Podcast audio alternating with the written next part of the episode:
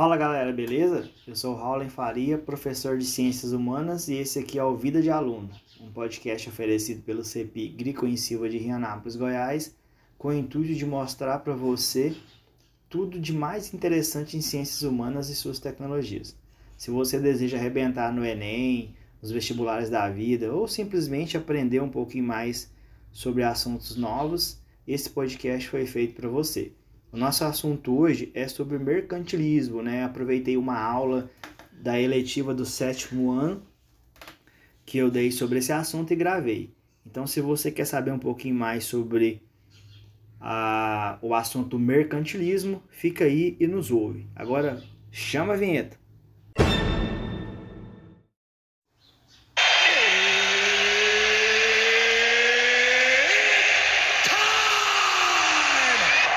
Tá na hora do Vida de Aluno.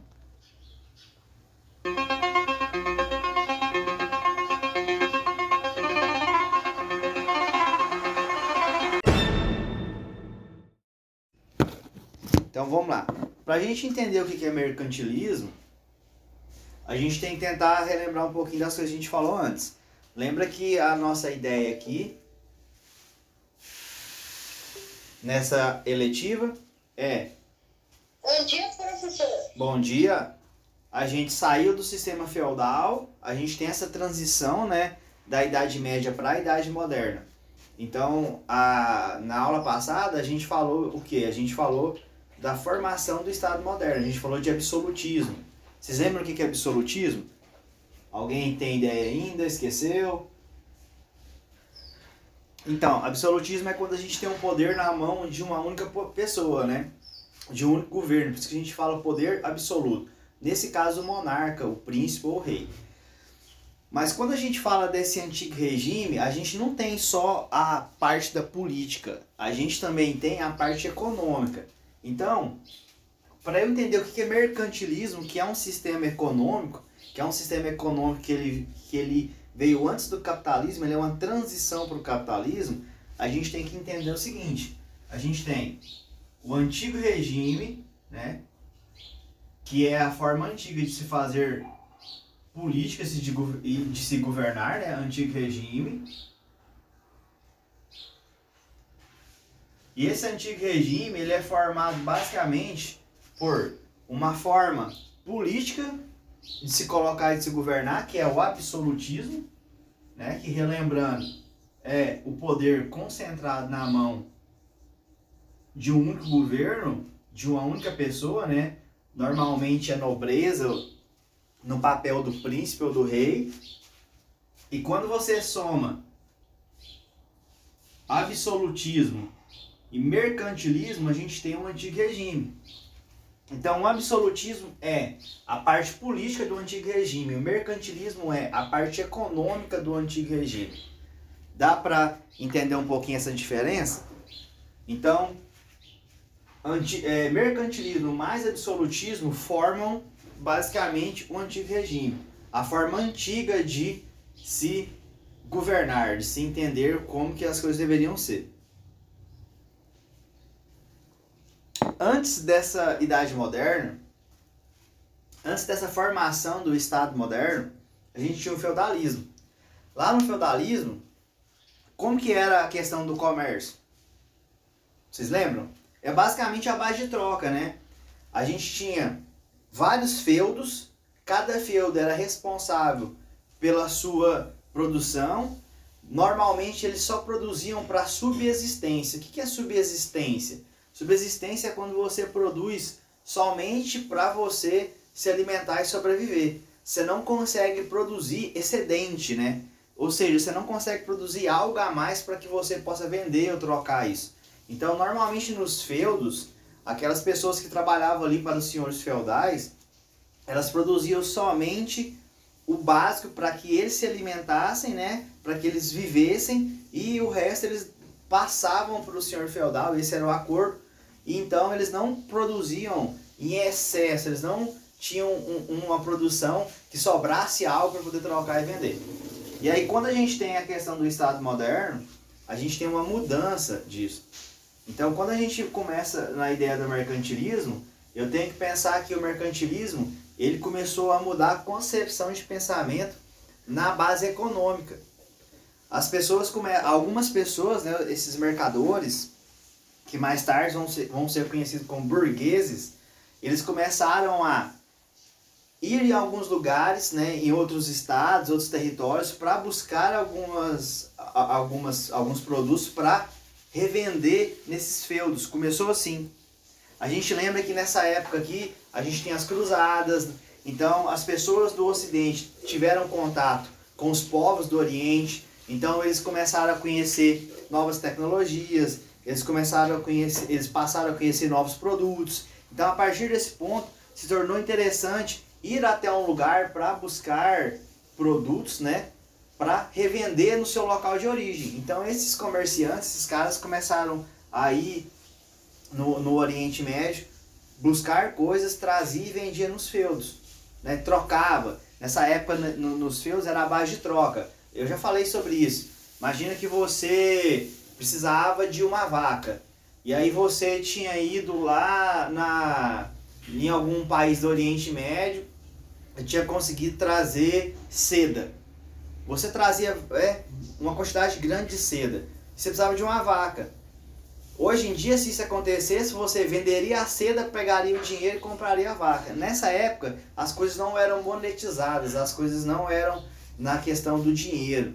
Nessa época, o que, que o cara fazia? Ele trazia a seda e trocava essa seda na vaca. Mas olha o trabalho que dava, né? O cara tinha que carregar todo esse produto, levar até o local que ele ia fazer essa troca, trocar nessa vaca e tal, levar até onde ele morava. Então era uma dificuldade. Então no mercantilismo as coisas começam a mudar, as coisas começam a, a, a ter uma conotação mais comercial, né? Mais uma situação onde eu tenho um produto e eu te vendo esse produto.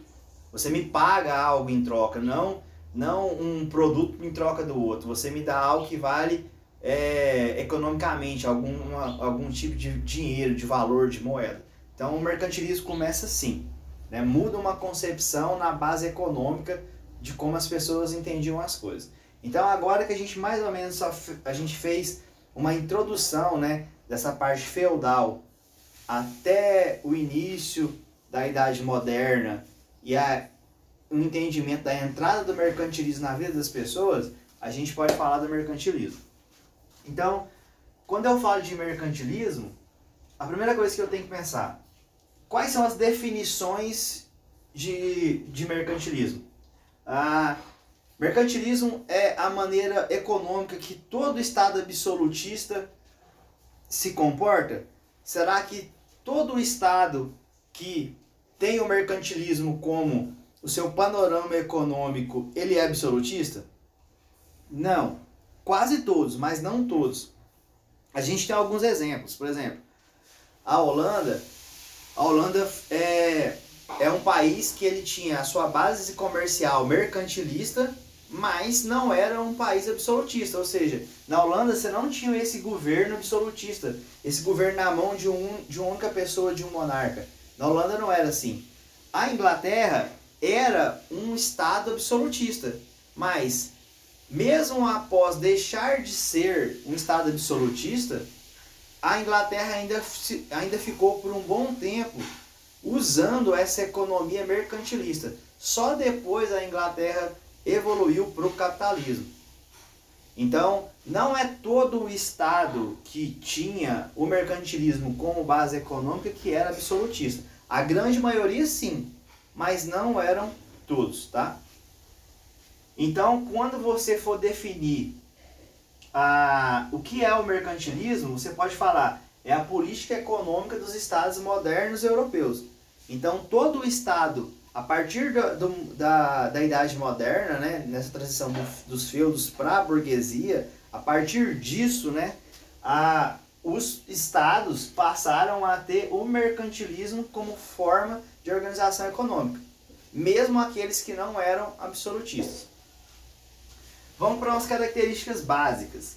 A primeira característica que a gente pode é, é, falar é o metalismo. O que seria o metalismo?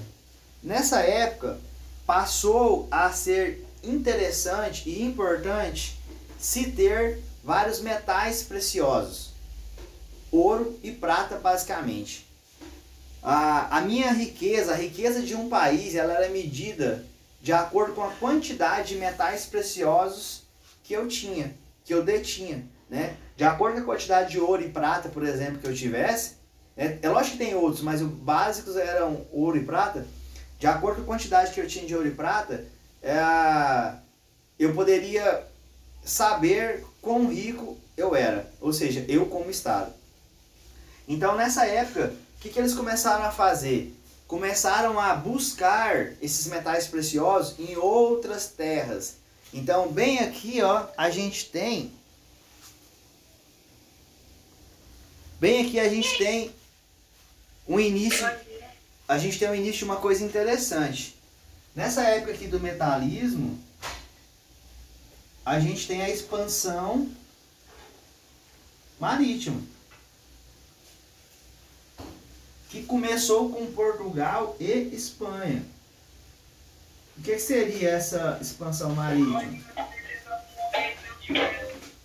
Essa expansão marítima foram os estados, né, os povos, os países que tiveram a ideia e a necessidade de entrar nos seus navios e em novas terras para tentar desbravar e descobrir se nessas terras tinham ouro e prata. Exemplo, países é, é, chegaram na África. Outro exemplo muito bom que a gente não pode deixar de falar, o Brasil, né? A, a, o próprio continente americano, né? Tanto as colônias espanholas no continente americano, como a colônia que nos interessa muito, que é a colônia brasileira, que era a colônia de Portugal, né? Portugal, quando chegou no Brasil, ah, quando teve noção do Brasil, é lógico que a primeira coisa que eles tentaram descobrir é se no Brasil tinha algum metal precioso.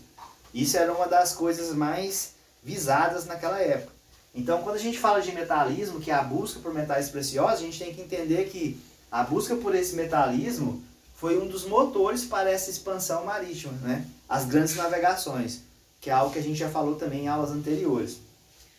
Porém, gente, não eram todos os territórios que tinham metais preciosos, ou pelo menos como no Brasil aconteceu, não foi logo de cara que os portugueses conseguiram encontrar metais preciosos aqui no Brasil, né? Só alguns séculos depois. Mas se isso acontecesse, tinha outra saída? Tinha. Por quê? Se eu não conseguisse encontrar metal precioso, talvez eu, consegui, eu, eu, eu poderia conseguir encontrar outros produtos preciosos, né? Outros produtos raros no, ne, ne, nesse território novo. Que é o caso de alguns, é, algumas matérias-primas. Por exemplo, aqui no Brasil, quando os portugueses chegaram, nos primeiros 50 anos aí, a maior parte do comércio era o pau-brasil. Né? Era retirada dessa árvore para mandar para a Europa, porque através dessa árvore se fazia uma tinta vermelha que era muito rara na Europa nessa época, servia para atingir, tecido e várias coisas. Porque nessa época ainda não tinha esse domínio da química, né? Não conseguiam fazer uma tinta de outra maneira. Então, através dessa madeira do pau-brasil, conseguiam se retirar essa tinta vermelha. Então, era um, era um produto muito importante. Então, nessa época, mesmo sem encontrar metais tão preciosos aqui no Brasil, os portugueses conseguiram ter alguma renda né, nessas viagens, que era extrair o pau-brasil e levar para a Europa para produzir alguma coisa com ele. Então, além do pau-brasil, tinha plantação, as plantações de cana-de-açúcar, né? Mais para frente a gente tem o algodão, mais para frente você vai ter a borracha. Então tem várias coisas que você pode encontrar nesses territórios que não seja metal precioso, que também é uma riqueza, né? Que seja matéria-prima para que você produza algum produto. Isso é interessante porque porque o nome que a gente dá a desde essa expansão marítima, a, a essa busca por metais e matérias-primas preciosas em outras terras, a gente chama de colonialismo, né? que é a nossa segunda característica. Esse colonialismo, para ficar mais fácil de entender, é o que Portugal fez com o Brasil. Né? O Brasil passou a, se passou a ser colônia de Portugal. Os portugueses detinham direito né, segundo eles, de tudo que tinha na terra brasileira. E a partir disso a gente tem a nossa terceira característica, que é o que? Os monopólios, né? Ah, tudo que tinha no Brasil de matéria-prima só podia ser extraído e levado para a sua metrópole, que era onde? Portugal. Se o Brasil produzisse alguma coisa, qualquer produto que seja, só poderia ser vendido para onde? Para a sua metrópole, né? Que era Portugal. Então o Brasil, como colônia de Portugal, só podia comercializar com Portugal. Quando Portugal é, produzia seus produtos, ela precisava vender para algum lugar, ela vendia para o Brasil. E o Brasil também só poderia comprar produtos somente de Portugal. Então aqui a gente tem um monopólio. Essa colônia, né, é, a Inglaterra tinha suas colônias, a Espanha tinha suas colônias, Portugal tinha suas colônias. Sempre que a gente tinha uma colônia, ela só poderia comercializar com sua metrópole. Só podia vender para sua metrópole, só podia comprar da sua metrópole. Então isso a gente chama de, a gente dá o nome de monopólio. Mas às vezes, né, a, um país chegava num novo território, não achava metal precioso e naquele momento também não achava é, muitos bens de consumo, não achava muitos produtos é, que poderiam trazer para o seu território. Mas como que eu vou fazer para acumular metais preciosos então? Para não perder metais preciosos? Porque a gente viu que a primeira característica aqui do mercantilismo é o acúmulo de metais preciosos. Né? Então tudo isso que acontece aqui na expansão marítima, no colonialismo, é para poder acumular metais preciosos. Então se eu não estou conseguindo trazer muito metal precioso para dentro do meu, do meu país, né? se eu não estou conseguindo encontrar nos territórios que eu vou metais preciosos, eu vou fazer uma coisa que se chama balança comercial favorável. O que, que seria isso? Imagina que eu tenho aí mil quilos de ouro dentro do meu país. Eu não quero perder esses mil quilos de ouro. Não estou conseguindo achar ouro lá fora muito fácil. O que, que eu vou fazer? Eu vou passar a exportar mais produtos do que importar. Porque quando eu exporto alguma coisa, eu estou vendendo para fora. Né? Imagina, vamos dar um exemplo aqui da cidade de Rianápolis. Aqui em Rianápolis a gente produz, imagina que a gente produz cana de açúcar. A gente produz, a gente produz cana. E, e essa cana, com essa cana eu faço açúcar, lógico. E aí, eu quero que dinheiro venha para dentro de Rianápolis. O que, que eu vou fazer? Eu vou vender essa cana para fora. Eu vou exportar ela. Eu vou vender para Séries, Jaraguá, Goianésia, Goiânia, Anápolis. Vou vender para todos os lugares. Por quê? Porque assim as pessoas de fora compram a, a, o meu produto e o dinheiro vem para dentro de Rianápolis. Porém, não adianta esse dinheiro que entra dentro de Indianápolis sair de novo. Ou seja, quando eu exporto, eu vendo, né? Eu jogo o produto para fora. Quando eu importo, eu trago o que está fora para dentro. Então não adianta eu exportar, mas trazer muito produto para dentro. Por quê? Porque toda vez que eu importo produtos, eu gasto meu dinheiro. Então se eu vender as canas que eu produzo aqui para séries, eu estou trazendo dinheiro para dentro. Mas se ao invés de comprar o açúcar que é produzido aqui dentro com essa cana de açúcar, eu passar a comprar o açúcar lá de séries, né? sempre que eu precisar de açúcar eu comprar o, o produto pronto de séries, eu estou fazendo o que? Gastando meu dinheiro. Eu estou pegando o dinheiro que eu estou ganhando e comprando lá de séries. Para onde que o dinheiro vai? Para séries. O dinheiro não fica aqui dentro da, da minha cidade. Então não adianta eu exportar bastante, mas importar bastante. Eu preciso que o dinheiro fique aqui. Então nessa época, que, que esses países faziam? Eles exportavam bastante, né? eles vendiam bastante para os países de fora e tentavam importar produtos o mínimo possível. Né? Mas como que faziam? Porque as pessoas do país queriam comprar produtos de fora. Então eles tinham uma coisa que a gente chama de taxa alfandegária. Né? São taxas em cima da importação. Ou seja, se eu sou um cidadão normal quiser comprar esse açúcar de séries, tem um imposto muito alto. Então vai ficar tão caro esse açúcar que eu vou comprar lá de fora que não vai compensar. Eu vou acabar comprando o produto aqui de dentro de Rianápolis mesmo. Mesmo que o produto não seja tão bom como o de séries. Eu falo, cara, se eu for comprar esse produto lá de séries é tão caro que vou perder todo o meu dinheiro. Então eu vou comprar aqui dentro de Rianápolis mesmo que é mais barato.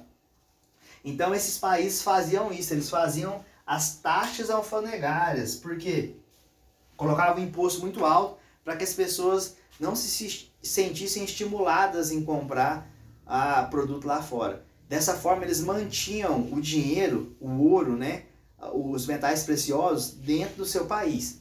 Então essa era uma das maneiras que eles tinham para estimular a manutenção dos metais preciosos no seu próprio território. Ah, então isso aqui a gente pode dar o nome de protecionismo. Ou seja, a gente tem um a gente tem um estado, um país, um governo que tenta proteger o seu comércio local, né? Eu tento desestimular com que as pessoas comprem de fora do meu da minha cidade, do meu estado, do meu país. Isso a gente dá o nome de protecionismo. E tudo isso aqui que eu falei para vocês, gente, desde a expansão marítima, metalismo, colonialismo, monopólio, balança comercial favorável, protecionismo, juntando tudo isso aqui, o nome que a gente dá é intervencionismo. O que, que seria isso? É um estado, né, um país, um estado, um governo que ele intervém nas, na parte econômica na sua parte econômica, né? Não é um estado que ele deixa as pessoas comercializarem como elas querem, as empresas, essas coisas, não. Eles intervêm mesmo, a gente chama isso de estado forte. É um estado que ele realmente está ali por trás, tentando gerir as coisas da forma que ele, que ele acha que é mais interessante. Então, basicamente a gente deu uma resumida aqui no que é o mercantilismo. Ficou claro para vocês? Tem alguma dúvida? E aí, tranquilo? Então, só passando mais uma vez, se alguém perguntar para vocês, né? Se a gente pensar em antigo regime, a gente pensa em absolutismo, que é a organização política, mais mercantilismo, que é a organização econômica. Absolutismo mais mercantilismo igual a antigo regime. A definição básica do mercantilismo é política econômica dos estados modernos europeus. Por quê? porque não são todos os estados modernos europeus que aderiram ao mercantilismo que eram estados absolutistas. Um exemplo, a Holanda não era e a Inglaterra deixou de ser e mesmo assim ainda continua a ser mercantilista. Características básicas do mercantilismo: metalismo, ou seja, a necessidade de correr atrás de metais preciosos. Ah, e isso estimulou o que? A expansão marítima. A segunda coisa, Através dessa necessidade de ter metal precioso e através da expansão marítima, a gente teve uma coisa que se chama colonialismo, que são os países que colonizaram outros territórios para extrair metais preciosos e outros produtos. A partir disso, a gente tem os monopólios, né, que são esses produtos das colônias que só poderiam ser comercializados com sua metrópole, ou seja, a colônia só podia comprar ou vender da sua metrópole. Exemplo, Brasil só poderia comprar ou vender de Portugal. A partir disso também a gente tem, uma, a gente tem algo que a gente chama de balança comercial favorável. O que, que seria a balança comercial favorável? É aonde eu exporto mais do que eu importo. Por quê? Porque a minha ideia é manter o máximo de metal precioso possível dentro do meu país. E quando eu importo, eu estou tirando metal precioso. Então, para fazer isso, eu crio as taxas alfandegárias, eu coloco altos impostos para que as pessoas do meu país não queiram importar e gastem seu dinheiro dentro do próprio país consumindo produto próprio. Essa era a ideia. E juntando tudo isso, a gente tem o protecionismo e o intervencionismo, ou seja, um Estado que é muito forte e um Estado que realmente intervém na economia, na sua própria economia, para que as coisas andem da forma que eles acham que deveriam andar. Isso tudo a gente chama de mercantilismo e absolutismo, igual ao antigo regime. Pessoal, beleza. É...